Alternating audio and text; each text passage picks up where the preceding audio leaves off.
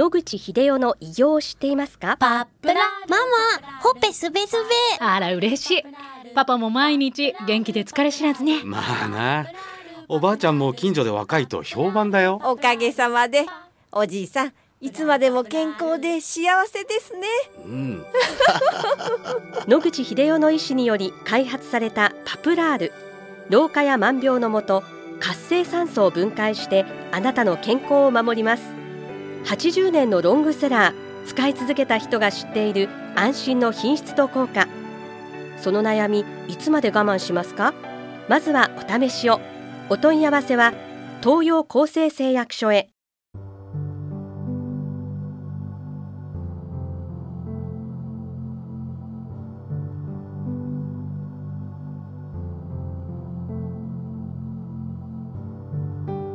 おはようございます。今週も先週に引き続き、さらぬまクリニックの院長、藤田徹先生をお呼びして対談特集をお送りしてまいります。藤田先生、白川先生、よろしくお願いいたします。よろしくお願いします。今回は、藤田先生の治療の中で、一般的な保険治療とは異なる部分での治療法を教えていただきたいんですけれども、今日はまず、メタボジェニックという療法についてお尋ねしたいと思います。お願いいたします。メタボジェニック療法というのはですね、ベトナム人のバー・ホアン先生が開発されたサプリであるとか、あるいは点滴、こういったようなものを使って、行う治療法でございます。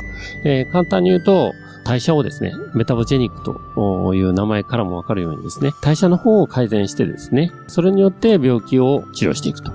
で、その代謝というのはですね、そのいろんな物質がですね、人間の体には取り込まれるわけで、それを無毒化してですね、それでもって体の外に排泄しやすいような形にすると、そういうのを代謝と言います。代謝を改善していくということがありますが、その代謝の中でもミネラル分ですね。ミネラル分を改善していくことで、それでもって特にですね、悪性腫瘍一般ですね、どのような種類の悪性腫瘍にも一応効果があると言われているものでございまして、当然その固形癌ではない白血病とか悪性リンパ腫とかですね、そういったようなものにも一応効果があるというふうに言われております。それでもってどのような癌にもっていうところが私の心をちょっと引いたところがありまして、それと同時にですね、このメタボジェニック療法の中にはですね、悪性腫瘍だけではなくてですね、間質性肺炎であるとか、あるいは肺気腫、そういったような病気を治療するサプリメントもちゃんと用意されてるんですね。で、私の使い方としてはですね、まず第一に、呼吸器疾患の人、あるいは消化器疾患の人に関してはもう第一選択でできるだけパプラルという、そういうサプリメントを使わせていただいて、ただし、悪性腫瘍一般ということに関してはですね、もう4期以降でですね、ちょっと厳しいと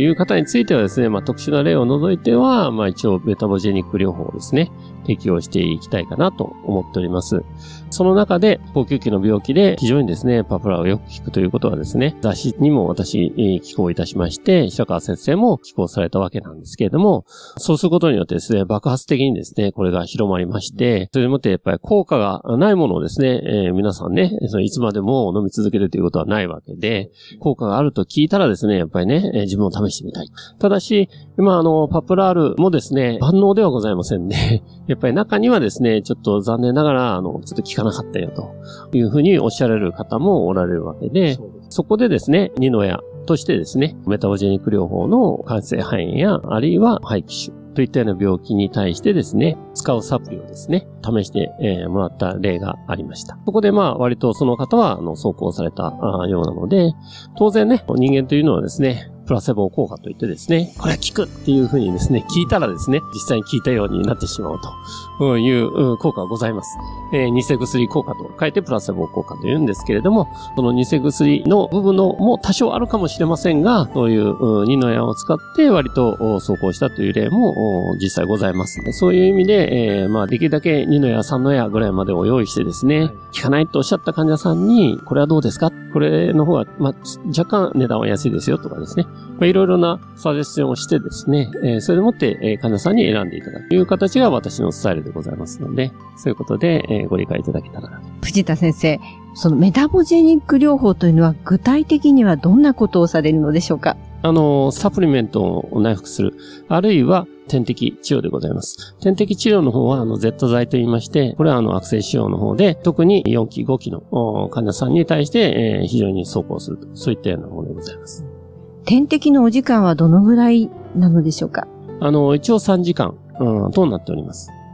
早い方は1回で、この間もですね、車椅子で来られまして、で、ほとんど歩くのが大義。で、すぐ横になりたいとおっしゃった患者さんですね。その患者さんが点滴をやってる、終わりそうになってきたらですね、自分でトイレ行くって言って、さっさと歩いてトイレ行っちゃったと。そういうことはございましたので、ご参考までに、そういう症例もあったということでですね、ご記憶いただきたいと思います。はい。一般的な、理解が難しいなと思うところは、代謝を上げることによって、排出効果を促し、不必要なものが出ていくことによって体が改善していくと、そういった概念でよろしいですか？悪性腫瘍の場合とまたちょっとね、感性肺炎をはじめとする呼吸器疾患の場合とまたちょっと違うと思うんですけれども、悪性腫瘍の場合に関して言うと、代謝を上げるっていうのではなく、例えばですね、ミネラル分ですね。点滴製剤の Z 剤というのはですね、これZCM と言いまして、Z は亜鉛の Z ですね。C はコッパーの、つまり銅の C ですね。で、M はマンガンの M ということになっておりまして、これらのミネラルをですね、血液の中に直接入れてあげることによってですね、癌細胞に、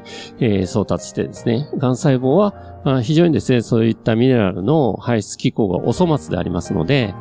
そうすると非常に代謝が悪いということになってるわけですね。で、そこでどんどん癌細胞の中にそういったようなミネラル分が蓄積して、それでもってそれが排出できないので、だんだん癌細胞は死んでいくと。そういう過程で大体効くと考えていただいてよろしいかと思います。その他にも、一応エピジェニックと言いまして、メチル化とかですね、あるいはヒトン収束という、そういうちょっと詳しいところはですね、難しくなるので省略しますけれども、そういったような2つの方法で、エピジェニックな方法で効くということを、バー先生はおっしゃっているということでございます。はい。詳しくありがとうございました。また来週もお二人の対談を続けてまいりたいと思います。お話のお相手は、FM 西東京の飯島千尋でした。